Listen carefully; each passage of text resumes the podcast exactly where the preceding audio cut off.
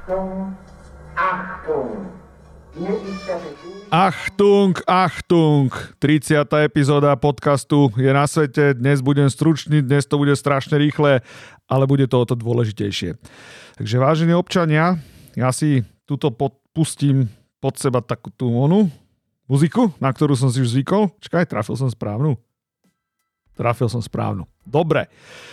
E, dobre, dnešný podcast, ako som povedal, bude veľmi rýchly, ale o to dôležitejší, lebo bude to odporúčanie, čo by ste mali všetci okamžite urobiť, pokiaľ máte zariadenia od kalifornskej spoločnosti Apple. Konkrétne sa bavíme o iPhonech a iPadoch. Takže v čom je problém? Apple vydal, myslím, že včera alebo dnes, čiže uh, 11. alebo 12. oktobra 2021 aktualizáciu operačného systému iOS a iPadOS na zariadenie iPad vo verzii 15.02. V čom je problém a prečo robím kvôli tomu špeciálny Achtungový podcast? Tak problém je v tom, že objavila sa nám Objavila sa nám znovu tzv. Zero Day e, zraniteľnosť týchto zariadení, čo je celkom zaujímavé, pretože uh, tento náš slávny rok 2021 je veľmi špecifický v tom, že už od začiatku roku sa celosvetovo vyskytlo viac ako 72 exploitovateľných, čiže zneužiteľných zero day zraniteľností.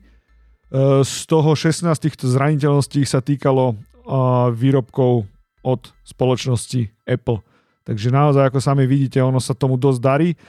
A prečo zvlášť kladem dôraz na to, že Zero Day? No pretože tie Zero Day zraniteľnosti sú zákerné v tom, že veľmi dlho zostávali pravdepodobne skryté v tých operačných systémoch, takže je tu zrovna taká nenulová šanca, že mohli byť aj aktívne zneužívané tieto Zero Day zraniteľnosti. Takže Apple jednu z nich objavil.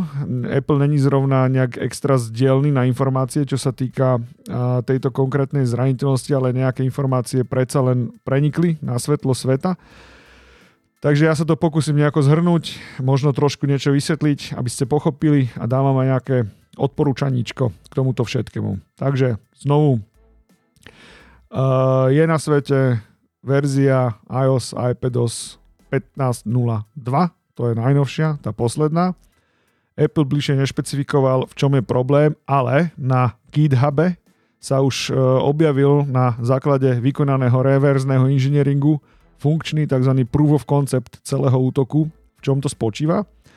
Ja len krátko vysvetlím, použil som tu dva také čudné výrazy. Jeden z nich bol reverzný inžiniering, druhý čudný výraz bol POC, teda proof of concept. Takže čo to je? Reverzný inžiniering je proces, kedy skúmajú analytici správanie sa nejakého systému alebo nejakého alebo nejaké aplikácie, čiže nemajú priamo do nej prístup, ale len, len e, sa snažia odsledovať, vyanalizovať jej, jej chovanie a typicky teda, že čo to robí a, a, a spätne na základe tohto a sa pokúsiť odhadnúť, e, že teda v čom je ten problém. Ja viem, že to vysvetlenie bolo také kostrbáte, ale neviem to jednoduchšie vysvetliť. No skrátka, dobre, nejaký, nejaký pánko si zobral e, aktualizáciu 15.02, prehnal si ju nejakými svojimi e, testovacími systémami a prišiel na to, čo by sa tam asi mohlo diať a čo je tam fixnuté v tomto celom. Na GitHub je celý popis zverejnený. Ja e, do popisu tohto podcastu aj pridám linku, kto by mal veľmi záujem sa v tom hrabať, ale upozorním vás, e, je to, je to príliš odborné. Nemyslím si, že sa veľmi chytíte, keď, keď to budete študovať. Takže teda bol vykonaný reverzný inžiniering, posledné aktualizácie, a pán si tam napísal teda aj nejaké, nejaké proof of concepty, nejaké skripty, bol, je tam zverejnený celý postup, čo by sa teda mohlo diať. Uh, tu je zlou informáciou to, že ak už existuje proof of concept, tak napísanie tzv. exploitu je iba otázkou najbližších dní, čiže exploit to je ten samotný útočný kód. Počítam, že do niekoľkých málo dní sa už objaví voľne stiahnutelný na internete tento útočný kód. To ale neznamená, že celá tá zero day zraniteľnosť začína byť nebezpečná práve teraz. Ako si spomeniete, úplne na úvod som hovoril, že táto zraniteľnosť môže byť zneužívaná už dlho a nemáme, nevieme o tom, lebo aj Apple sa o tom dozvedel len pomerne nedávno. O Zero Day zraniteľnostiach budem hovoriť ešte v nejakom inom podcaste, aby ste vedeli, že čo to je, prečo to je, aký to je dobrý biznis a jak to celé funguje. Takže toto sa momentálne prevalilo. Mm, mechanizmus, akým sa o tom Apple mohol dozvedieť, tých je mnoho. Mohol ju aj, vykúp, mohol ju aj kúpiť takúto zraniteľnosť a následne výskumať. Ale nič, to, to bude téma jedného zo samostatného podcastu. Tu je dôležité teda vedieť, že, že teda je tu Zero Day zraniteľnosť, je potrebný update, vzniklo to na základe, alebo teda prišlo sa na to, čo by to mohlo byť na základe reverzného inžinieringu, bol urobený proof of concept, keď už máme proof of concept, napísanie exploitu je otázkou iba dní. Zlá správa je, ako by ich nebolo už dosť v tomto, v tejto epizóde, je to, že tento problém sa s najväčšou pravdepodobnosťou týka všetkých verzií iOS a iPadOS od verzie 14.7.1 až po poslednú alebo predposlednú verziu 15.0.1 a pravdepodobne sa to týka aj starších verzií. Tu bola vyslovená taká hypotéza v spojitosti s touto Zero Day zraniteľnosťou, že by mohlo ísť, alebo teda pôjde s najväčšou pravdepodobnosťou o tzv. LPE zraniteľnosť. Skrátka LPE znamená Local Privilege Escalation, Čiže ehm, je, je, je to navýšenie lokálnych práv v rámci systému ako takého. Ja chápem, že príliš eh, príliš, uh, ako ke, ani, no, to nebolo veľmi odborne povedané, ale príliš nezrozumiteľne povedané. Keď, sa, keď to veľmi zjednoduším, tak LPE znamená, že keď tento útočný kód dostanete do vášho zariadenia, uh, tak uh, útočník bude môcť získať plnú kontrolu nad týmto zariadením.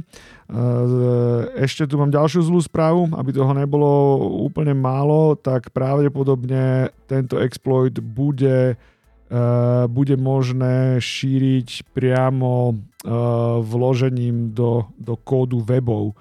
Čiže vyzerá to, že, že to pôjde až, až takto celkom divoko, čo je tak dosť hardcore. Eh, takže keď si predstavíte, že so svojím zariadením so svojím zariadením navštívite web, ktorý šíri takýto kód a za týmto účelom bol postavený, tak je celkom pravdepodobné, ak neurobíte update, že útočník môže ovládnuť vaše zariadenie.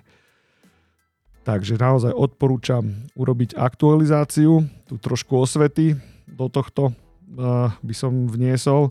Nebojte sa tých aktualizácií. Ja viem, že vládnu, prevládajú také oldschoolové názory, že uh, aktualizáciou sa tie systémy spomalujú a, a čo ja viem čo. Uh, verte, že výrobca, teraz akýkoľvek nehovoríme iba o Apple, Eh, výrobca robí všetko preto, aby, aby aktualizácie eh, viac zlepšovali ako zhoršovali. To, tak to jednoducho poviem. Takže rozhodni, rozhodne sa tomu nebránte a rozhodne aktualizujte na poslednú verziu 15.02. A napriek tomu všetkému, čo som povedal v tomto kratučkom podcaste, stále trvám na tom, že iOS a iPadOS sú ešte stále najbezpečnejšie mobilné platformy, ktoré na trhu máme. Dobre, viac som nechcel, chcel som vám len sprostredkovať takúto informáciu, že toto je na svete, takže aktualizujte a buďte obozretní. Čaute.